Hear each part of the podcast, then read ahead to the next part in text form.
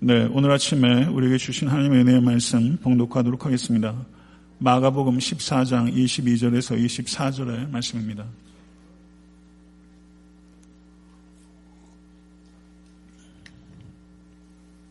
마가복음 14장 22절에서 24절의 말씀 다 같이 합독하도록 하겠습니다. 그들이 먹을 때 예수께서 떡을 가지사 축사하시고 떼어 제자들에게 주시며 이르시되 받으라 이것은 내 몸이니라 하시고 또 잔을 가지사 감사 기도하시고 그들에게 주시니 다 이를 마심에 이르시되 이것은 많은 사람을 위하여 흘리는 나의 피 곧 언약의 피니라 아멘 할렐루야 우리 다 같이 전호자분 들으셔서 할렐루야 이렇게 좀 크게 좀 인사하시죠. 할렐루야. 할렐루야. 좀 데시벨을 좀 높여보세요. 할렐루야. 선한 능력으로 이기십시다. 아멘. 올 한해 승리의 기쁜 소식이 성도님들 개인과 교회 가운데 열방 가운데 뻗어나게 될 것입니다. 우린 전진합니다. 아멘. 전진하고 있는 줄로 믿습니다. 때로 낙심해도 잠시 낙심하지만 우리는 예수 안에서 낙천주의자입니다. 내게 능력 주신 자 안에서 모든 것들을 하게 될 것입니다. 믿으십니까? 이와 같은 깃발을 표대를 향해서 걸어가는 여러분과 제가 되기를 간절히 소원하고 한 해의 첫 번째 설교를 또 사랑하는 회중께 또 전할 수 있게 된 것을 개인적으로도 가슴 떨리는 설레임을 가지고 또 한해 사역을 시작하도록 하겠습니다. 들으실 준비 되셨습니까? 네. 그리스도를 들으시고 저는 성도님들 안에 그리스도 형상을 빚기 위해서 노력하고 또 이 단에서는 모든 교육자들과 한 마음으로 기도한 마음으로 그렇게 나아가도록 하겠습니다. 한 유대인 소년이 아빠에게 묻습니다. 아빠, 오늘 저녁 식사는 왜 다른 날 식사와 달라요? 이 식사는 우리가 누구인지를 말해주는 식사란다. 아빠, 한 끼 식사가 어떻게 그렇게 많은 것을 의미할 수 있어요? 유월적 양은 희생당한 어린 양을, 무교병은 하나님의 구원의 신속성을, 쓴 나물은 애굽에서 당한 고난과 슬픔을, 한 그릇의 소금물은 홍해 바다를 건널 때를 기억하게 한단다. 오늘 본 말씀 22절을 보게 되면 그들이 먹을 때라고 말하고 있습니다. 예수님과 제자들이 먹고 계셨던 그 식사가 바로 유대인 어린 소녀가 소년이 질문했던 그 식사입니다. 예수님께서는 그날 밤에 6월절 만찬을 새 6월절 만찬으로 새롭게 하셨습니다. 6월절 식사가 유대인이 누구인지를 나타내는 식사라면 6월, 새 6월절 식사는 그리스도인이 누구인지를 나타내는 식사입니다. 이 새 6월절 식사에 대해서 교회사 속에서 여러 가지 명칭들이 사용됐었습니다. 감사의 의미를 나타내는 이름으로서 유카리스트 들어보셨죠? 유카리스트 성찬이라고 번역합니다. Lord's Supper라고 들어보셨죠? Lord's Supper 이거는 주의 만찬이라고 번역합니다. Holy Communion 이것은 성만찬이라고 번역합니다. 그 외에도 여러 가지 명칭들이 있습니다. 그런데 대부분의 그리스도인들이 어쩌면 여러분과 저도 이 성찬에 참여하면서 형식적으로, 기계적으로, 습관적으로 참여할 때가 많은 것입니다. 왜냐하면 성찬의 진정한 유래와 의미에 대해서 우리들은 사실 무지하기 때문입니다. 우리가 누구인지 나타내는 식사, 우리의 정체성을 나타내는 식사, 이 식사가 최초로 제정됐던 마가의 다락방의 상황들을 우리가 살펴보도록 하겠습니다. 22절을 보게 되면 예수께서는 떡을 가지사 축복하시고 떼어 제자들에게 주시며 이르시되 받으라 이것이 내 몸이니라. 떡을 축복한 것인지 하나님을 축복한 것인지 분명하지 않습니다. 우리 번역도 영어 번역도 각각 떡을 축복하기도 하고 하나님을 축복하기도 한 것으로 번역하고 있습니다. 그런데 23절을 보게 되면 잔을 가지사 감사 기도하시고 라고 말했습니다. 떡은 축복하시고 잔은 감사 기도를 했다 이렇게 번역되어 있는데요. 누가복음을 보니까 누가복음 22장 17절과 19절 병행 구절입니다. 잔을 받으사 감사 기도 하시고 떡을 가지사 감사기도 하시고 그러니까 누가복음은 축복과 감사는 서로 다른 단어를 사용하지 않고 감사 기도했던 동일한 단어를 사용하고 있는 것을 볼 때 여기에서 축복하시고의 의미는 감사 기도하시고라고 이해해도 전혀 문제가 없다는 것이죠. 예, 그리고 실제 유대교 경전인 미시나라는 두꺼운 경전이 있습니다. 그 미시나를 보게 되면 6월절 식사를 할 때 떡을 가지고 감사 기도하는 기도문들이 미시나에 있습니다. 그 미시나의 기도는 이런 것입니다. 복되도다 오 여호와 우리 하나님 우주의 왕 땅으로부터 떡을 내시는 분이시여 이것이 유대의 경전에 있어요. 6월절에 했던 유대인들의 기도예요. 그럼 예수께서 이것과 매우 흡사한 감사 기도를 드리셨을 것이다. 이렇게 우리는 정당하게 추론할 수 있는 것입니다. 헬라어로 감사하다라는 것이 εὐχαριστέω입니다. 헬라어로 감사가 εὐχαριστία입니다. 그래서 아까 이, 이 성례전을 호칭할 때 Eucharist라고 말한다고 그랬죠. 성찬, Eucharist. εὐχαριστία에서 온 Eucharist. 그래서 제 개인적으로는 이 성례전의 여러 호칭들 가운데 Eucharist라는 호칭을 저 개인적으로 선호합니다. 예수님께서 떡을 떼셨습니다. 이거는 자기에게 일어날 일들을 시각적으로 예시하는 것입니다. 예수님께서 이것이 내 몸이니라 라고 제자들에게 이야기했을 때 여러분이 그 자리에 계셨다면 그 떡이 물리적으로 예수의 몸이 그 떡이 되었다. 여러분 그렇게 생각했을까요? 그게 실제 예수의 몸이라고 제자들이 생각했을까요? 24절 한번 보십시오. 거기에 보게 되면 이것은 많은 사람을 위하여 흘리는 나의 피, 곧 언약의 피니라 라고 했습니다. 그럼 제자들은 이 포도주가 실제적으로, 물리적으로 예수의 피라고 저들이 생각했을까요? 그러면 그들은 피를 마신다고 생각했을까요? 실질적인 피를, 예수의 피를 마신다고 생각했을까요? 그렇지 않습니다. 구약 성경에서는 피를 마시는 것을 금했습니다. 인간이 먹기 위해서 죽인 모든 짐승의 피를 다 뺐습니다. 만약에 제자들이 이것이 나의 몸이라, 이것이 나의 언약의 피라 했은 것을 실제적이고 물리적으로 그게 예수의 실제 몸이고 실제 피라고 생각했으면 제자들은 안 먹었을 겁니다. 거기서 격렬하게 반발했을 것입니다. 그렇다면 예수께서 이것이 나의 몸이다, 나의 피라고 했을 땐 이것이 실제 나의 몸과 실제 나의 피다라는 의미가 아니라 이것은 나의 몸을 상징하며 이것은 나의 피를 상징한다. 라고 말씀하신 것입니다.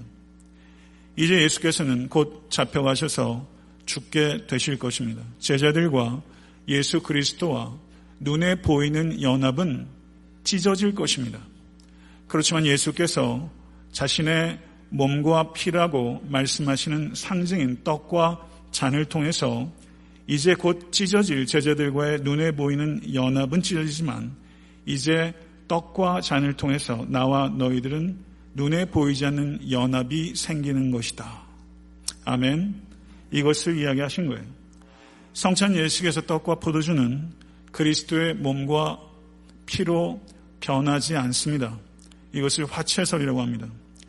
성찬식에서 예수 그리스도의 몸과 살을 떡과 잔이 포함하지 않습니다. 이건 루터가 주장했던 성체 공존설입니다. 그렇지 않습니다. 성찬 예식에서 믿음으로 떡과 잔을 받을 때 우리는 이 떡과 잔이 예수 그리스도의 몸과 피를 상징하는 것으로 받는 것입니다. 믿음으로 받을 때 성령님의 은혜와 권능이 임하여 우리는 예수 그리스도와 연합하게 되는 것이고 성찬 예식을 통해서 우리 주 예수 그리스도의 영적 임재가 특별한 방식으로 이 자리에 임하는 것입니다. 믿으십니까? 예수 그리스도의 영적 임재가 성찬 예식 가운데 있습니다.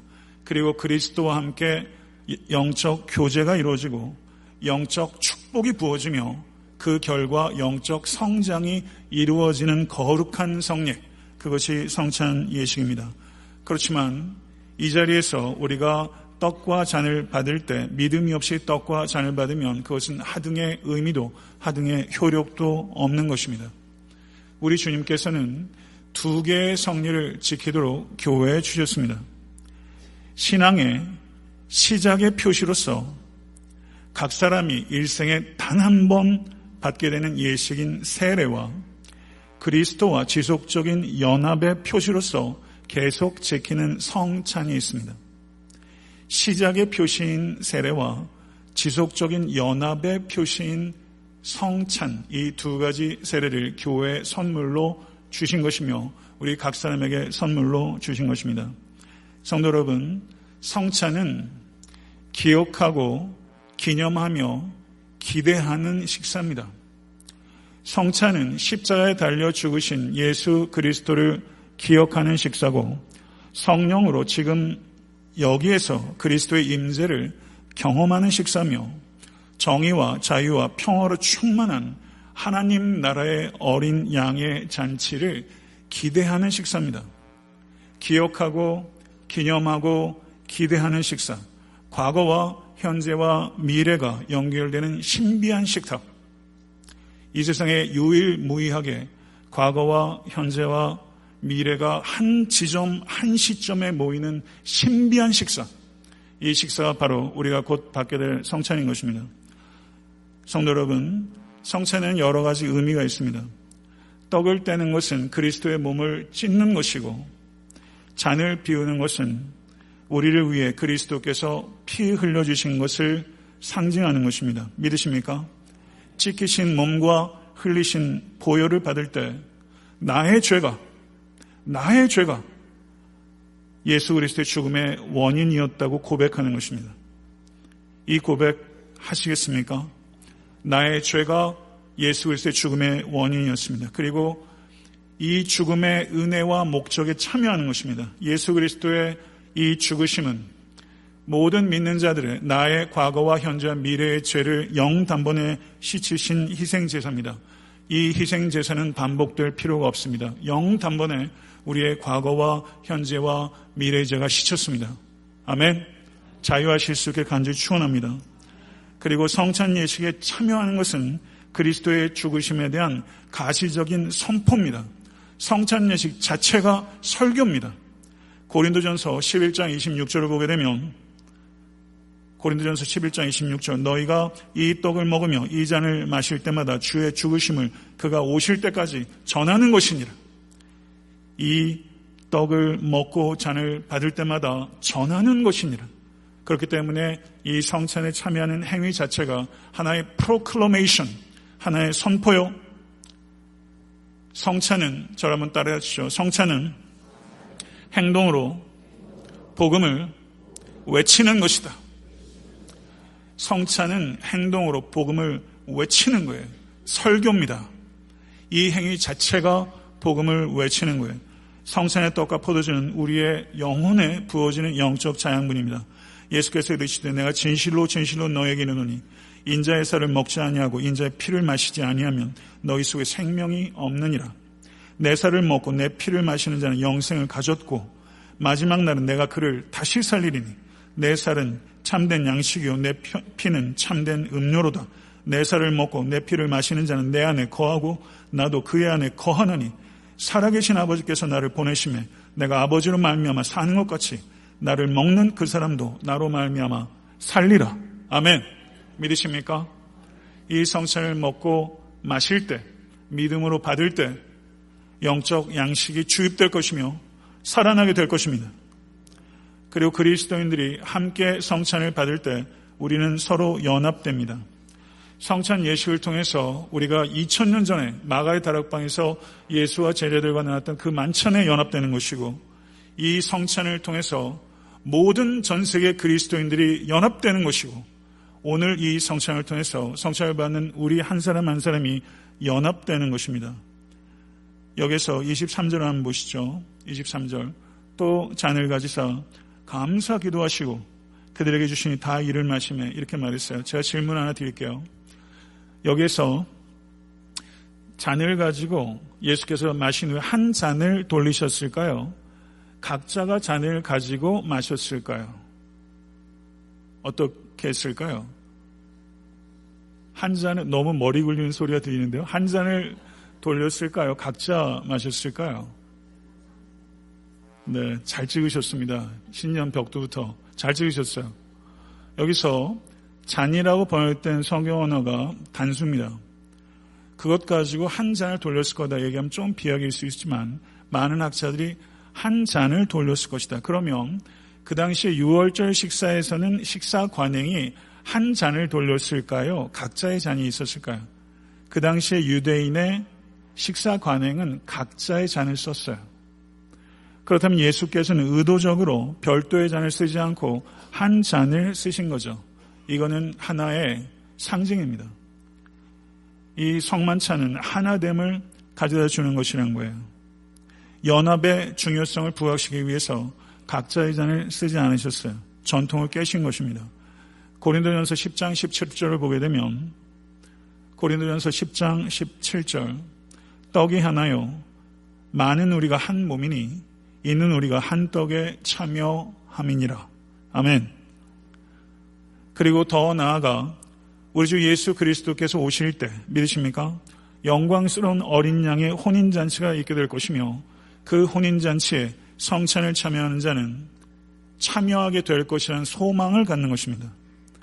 그리고 이 성찬 예식에 참여할 때는 윤리적 의미가 포함되어 있는 것입니다. 예수께서 사역 내내 식사하셨던 이들은 죄인들과 가난한 자들이 주류였습니다. 바리새인들과도 종종 식사하셨어요. 그렇지만 예수는 사람 안 가르셨습니다. 그렇지만 주로 식사한 사람은 가난한 자들, 소외받는 자들이었어요. 그들과 식사하셨어요. 우리가 반 성찬과 예수 그리스도의 공생의 식탁은 연결되는 것입니다. 그렇기 때문에 성찬에 참여한다는 것은 우리가 예수 그리스도의 식탁의 식탁의 가치를 우리의 삶 속에 구현한다는 뜻이죠. 성만찬은 가난하고 낯선 자들에게 환대를 실천하는 결의가 있는 것입니다. 성찬에 참여하면서 만약에 굶주리고 헐벗은 자들에게 일용할 양식을 나누기를 거절한다면 우리는 성찬에 참여하는 것을 부끄러워야 해야 된다는 것이죠. 이 성찬은 그와 같은 윤리적 의미를 담고 있는 것입니다. 성찬에는 그럼 누가 참여합니까? 성찬에 이런 세 가지 견해가 있습니다. 닫힌 성찬이 있어요. 소속 교회 성도들만 받을 수 있어요. 오늘 방문하신 분들은 못 받아요. 그런 거예요. 닫힌 성찬. 제한적 성찬이 있어요. 세례 받은 성도만 받는 거예요. 열린 성찬이 있습니다. 예수님을 주와 그리스도로 영접한 이들은 세례 유무와 상관없이 받을 수 있다는 것입니다. 저는 열린 성찬을 선호합니다. 왜냐하면 믿음이 있음에도 불구하고 아직 세례를 받지 못하신 분들이 계신데 세례 유무 때문에 성찬에서 배제되면 한 몸이라는 것을 부인하는 것이기 때문에 저는 열린 성찬을 선호합니다. 이것을 절대적으로 말할 수는 없습니다. 그렇지만 성찬에 참여하는 아직 세례받지 않는 성도는 가장 빠른 시점에 세례를 받으십시오. 세례 후에 성찬을 받는 것이 타당한 순서이기 때문입니다. 성찬에 참여함에 있어서 이와 같이 소속 교회 교인이냐, 세례 유무 이런 것들을 떠나서 가장 중요한 성찬 참여의 기준이 있습니다. 그것은 자기 성찰입니다. 고린도전서 11장 27절에서 29절을 읽겠습니다. 누구든지 주의 떡이나 잔을 합당하지 않게 먹고 마시는 자는 주의 몸과 피에 대해서 죄를 짓는 것이니라. 사람이 누구를 살피고 자기를 살피고 그 후에야 이 떡을 먹고 이 잔을 마실지니 주의 몸을 분별하지 못하고 먹고 마시는 자는 자기의 죄를 먹고 마시는 것이니라. 무서운 경고의 말씀입니다. 성도 여러분, 자기를 살펴야 합니다. 타인을 살피는 것이 아니라 자기를 살펴야 합니다. 고린도에서 발견된 고고학적 유물이 있습니다.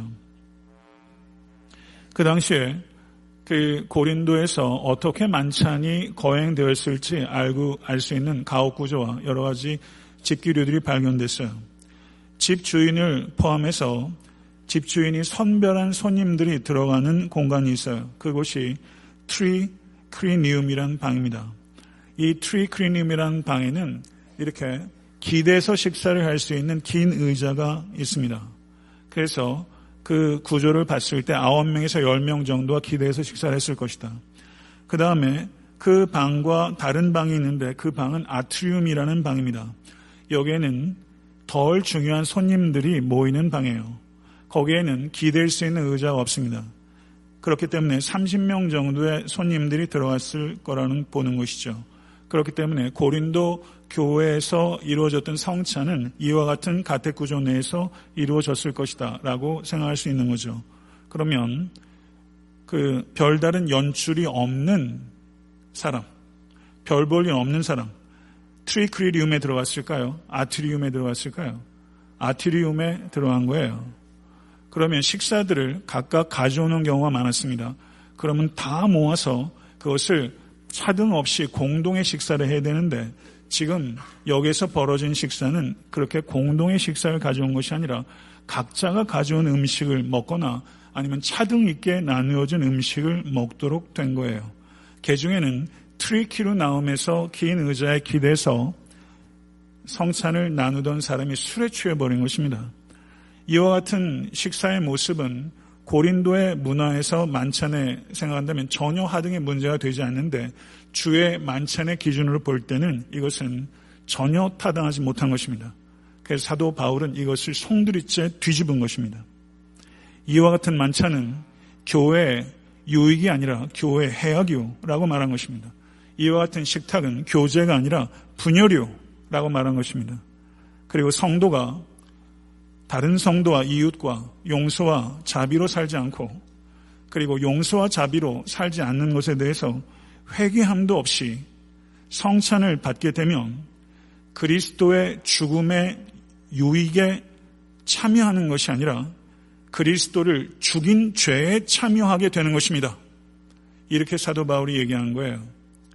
용서와 자비의 실천이 없이 그리고 그렇게 살지 못한 것에는 회개함이 없이 자기를 살피지 않고 이 떡과 잔을 받게 되면 여러분들이 지금 어디에 참여하게 되냐면요. 그리스도의 죽음의 유익에 참여하는 것이 아니라 그리스도를 죽인 죄에 참여하게 되는 것입니다. 그 징계가 무서울 것입니다. 사도 바울이 그렇게 말했어요. 이 경고의 말씀을 아멘으로 받으십시오.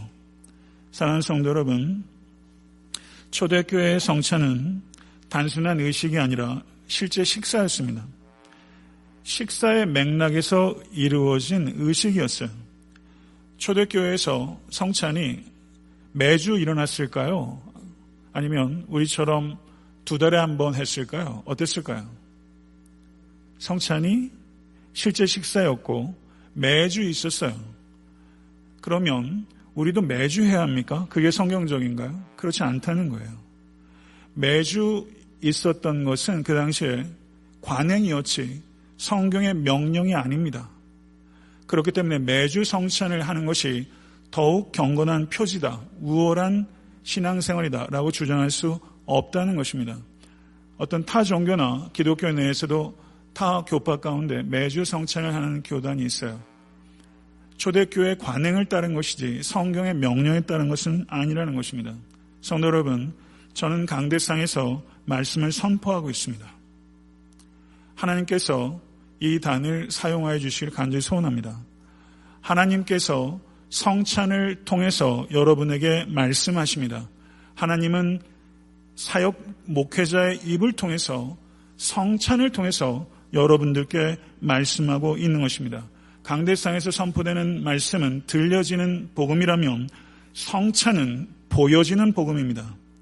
이 들려지는 복음과 보여지는 복음이 서로 결합할 때 서로를 보강하게 됩니다. 그리고 더욱 심오한 차원으로 복음에 대한 이해와 체험이 깊어지게 되는 것입니다. 성찬은 선포된 말씀의 은혜를 강화시키는 은혜의 표현이라는 것을 기억하실 수 있게 되기를 바랍니다. 저는 개인적으로 어떻게 하는 걸 좋아할까요? 저는 개인적으로 매주 성찬이 있는 걸 선호해요. 그런데 여러 가지 제약이 있어요. 아마 교회 성도들이 뭐 개척교회 뭐 수준에 몇십 명밖에 안 된다면 아마 매주 할 수도 있겠어요. 예, 그렇다고 제가 그렇게 되는 걸 원한다는 뜻은 아닙니다. 매주 성찬을 할수 있는 시간적 제약과 여러 가지 환경적 제약이 있어요. 저에겐 두 달에 한 번 하지만 매주 성찬을 위해서 강대상에서 선포되는 말씀과 성찬에서 보여지는 말씀이 결합되는 것. 그래서 저는 두 달에 한 번 있는 이 성찬을 여러분 기계적으로 형식적으로 주술적으로 참여하지 마십시오. 브라이언 채플이라는 저명한 목회자여 설교자였습니다. 이 브라이언 채플이 목회할 때 이런 경험이 있었대요. 교회 떡이 장로님들 와이프가 만들었는데 너무 맛있었답니다. 떡이 남, 남아가지고 예배 끝나고 나면 교회 유년배들이 달려와가지고 이 떡을 잡아가지고 한 움큼 입에 넣고 우적우적 먹었대요. 그래서 장로님들이 보고서 이거 좀 문제 아닌가? 그래서 당회를 소집했답니다. 그래서 당회에서 떡이 그러한 용, 용도로 쓰여도 되는가라고 논쟁을 벌였는데 어떤 장로는 떡에 마술적 능력이 없으므로 애들 먹고 싶어 하는데 그냥 먹게 두자. 이런 장로가 있었고 어떤 장로는 앞으로 이런 사태가 교회에 다시는 일어나지 않도록 떡을 맛없게 만들자. 그래서 떡에서 설탕량을 줄이자라는 사람이 있었고 결국에는 이렇게 결정이 됐답니다. 성찬이 끝난 후 떡을 담은 그릇을 천으로 덮어놓자. 이렇게 결론이 났다는 거예요. 이런 여러 가지 일들이 있을 수 있어요. 오늘도 떡과 잔이 남을 거예요. 버려야 됩니까? 누가 가져가서 집에서 먹어야 됩니까? 배종자가 떡과 포도주를 나눠주는 게 좋습니까? 수찬자들인 성도님들께서 앞으로 줄을 서서 나와서 좀 더 개인의 헌신과 고백을 담아 하는 게 더 좋을까요? 별개의 잔을 사용합니다만 제가 미국에서 공부할 때는 하나의 잔을 사용해서 성찬을 했어요. 그러면 성, 그 학생들이 쭉 나와서 돌아갈 때 닦고 컵을 돌리고 닦고 컵을 돌리고 이렇게 했어요. 아마 목장에서 성찬을 한다면 목장에서 일종의 애찬을 한다면 거기에서는 저는 그런 이렇게 잔을 돌려가면서 한 잔으로 마시는 것 전 충분히 가능하고 좋다고 생각합니다. 포도주를 사용해야 합니까? 포도 주스를 사용해야 합니까? 포도주를 선호하는 분이 있을지 모르겠습니다만은 이 문제, 개개인의 헌신을 보이기 위해서 떡과 잔을 받자마자 내가 각자 받는 게 좋은지 아니면 전체가 다 나눠진 다음에 같이 받음으로 우리의 연합을 가시로 표현하는 게 좋은지 저는 떡과 잔을 받으면 위로 높이 듭니다. 이렇게 하는 게 좋은지 그런 액션이 없는 게 좋은지 제가 이 말씀을 드린 이유는 어떠한 것이라도 성경에서 그것을 정확하게 지지하지 않는다는 것입니다. 그것은 개인의 선호와 목회자의 목회적 판단에 따라 결정하는 것이지 그것을 지나치게 주장하거나 관행을 지나치게 비판하는 것 어떠한 태도도 좋지 않다는 것이죠. 이런 균형을 가지실 수 있게 간절히 바랍니다. 성도 여러분, 함께 식사하는 것 하찮은 일이 아닙니다. 식사를 sharing 한다는 것은 life를 sharing 한다고 생각했어요. 유대인들은요. 식사를 share하는 건 life를 share한다. 우리가 예배당에서 성찬을 share합니다. 그리고 예배가 끝나면 친교실에서 식탁을 share할 거예요. 이 두 개의 sharing은 별개의 것이 아닙니다. 이 둘은 연결되는 거예요. 우리는 갈수록 다른 사람과 이야기하는 법을 잊어가고 있습니다. 타인과는 이야기하는 것을 두려워합니다. 심지어 목장 식구가 아니면 아예 1년 동안 말 한 번 식사하면서 말 붙이지 않는 경우들이 비일비재해요. 목장 식구들끼리 앉을 때도 있고 목장 식구가 아닌 사람하고도 좀 앉을 수도 있고 그래야지 성찬을 함께 sharing 하는데 저쪽에 가서는 다른 이들과 식탁을 교제하지 않는다면 이건 이만저만 이율배반이 아니죠. 가정의 식탁을 한번 생각해 보십시다. 가정의 식탁 교제가 옛날보다 25년 전보다 현저히 미국 가정이 줄었어요. 식탁은요, 학교입니다. 한번 따라하시죠. 식탁은 학교다. 우리가 이 지식이 생기면 삶이 변해요. 지식이 없으면 삶으로 이어지기가 참 어렵습니다. 오늘 이 지식을 저도 배우는 거예요. 식탁은 대화를 배우고 가르칠 수 있는 학교예요. 아이들이 식탁을 통해서 학교에 들어오는 거예요. 아이들이 대화를 나누면서 대화거리를 내놓는 법, 대화를 듣는 법, 적당하게 끼어들고 이야기하는 법, 적당히 말을 내가 조절하는 법, 그리고 아무런 적이 없이 서로 논의하는 것, 이 모든 것들이 식탁 학교를 통해서 벌어지는 거예요. 근데 요즘은 가족들 간에도 함께 식사하는 법이 드뭅니다. 남편 따로 밥 먹고, 아내 따로 밥 먹고, 애들 따로 밥 먹고, 애들 재운다고 먼저 먹이고, 그러면 식탁에서 앉아서 온 가족들이 밥 먹을 기회가 현저히 기회 자체가 줄어들어요. 패스트푸드로 인해서 식사 시간 자체가 현저히 줄어듭니다. 식사할 때도 셀러폰 척 올려놔요. 저도 집사람한테 얼마나 혼나는지 몰라요. 여보, 애들이 뭘 배우겠어? 그러니까 이 식탁 위에 셀러폰 본다고요. 그러니까 저도 아 애들도 배우겠구나 하지 말아야지 그런다고요. 근데 밥 먹으면서 돌리고 아, 이런 거죠. 저는 우리 식탁 가정의 식탁 공동체가 아이들에게 우리들 스스로가 대화의 기술을 배울 수 있는 학교가 될 수 있게 되기를 간절히 바랍니다. 그리고 우리 교회 식탁 교재가 영적 대화를 내누는 나누는 학교가 되어야 합니다. 그래서 오늘부터라도 식탁으로 가셔서 다른 사람 어떻게 하는지 상관없이 나라도 적어도 앞에 있는 성도와 목장의 바운더를 넘어서서 신앙과 삶을 깊이 있게 나누는 성찬의 연장이 되는 식탁으로 식탁 교제를 만드는 거죠. 이 부분이 올 한해 여러분과 제가 가정에서 교회에서 굉장히 깊이 생각해야 될 부분이에요. 아이들이 타인과 대화할 법을 몰라요. 이게 얼마나 심각한 정서적인 문제로 이어지겠어요. 굉장히 심각한 문제입니다. 말씀 맺겠습니다. 성찬 예식은 우리 주 예수 그리스도께서 십자가 위에서 자기의 목숨을 버리심으로 말미암아 나를 죄와 사망에서 구원해 주신 측량할 수 없는 은혜를 기념하고 주님과 더욱 친밀하고 영적인 교제를 나누며 그리스도의 몸으로서 하나님의 영광과 이웃의 유익을 위해서 헌신을 결단하는 식사입니다. 성찬을 통해서 우리는 오신 주님을 기억하고 오실 주님을 기다립니다. 오늘 지금 이곳에서 과거와 현재와 미래가 결합되는 것입니다. 이 신비한 식탁을 제정해 주신 주체이시며 이 식탁에 쓰이는 양식이 되신 우리 주 예수 그리스도를 더욱더 사랑하십시오. 그래서 이 양식을 먹고 우리는 세상을 살찌우고 복되게 하는 양식이 되겠다는 결의를 하는 것입니다. 저를 한번 따라해 보시죠. Ite missa est. 다시 한번요. Ite missa est. 라틴어입니다. 성찬을 끝난 제일 마지막에 Ite missa est라고 말했는데 이것은 자 이제 끝났으니 세상으로 나가십시오 이런 뜻이에요. 자 이제 끝났으니 세상으로 나가십시오. 이제 예수 그리스도께서 우리의 양식이 되어 주셨사오니 우리도 세상의 양식이 되십시다.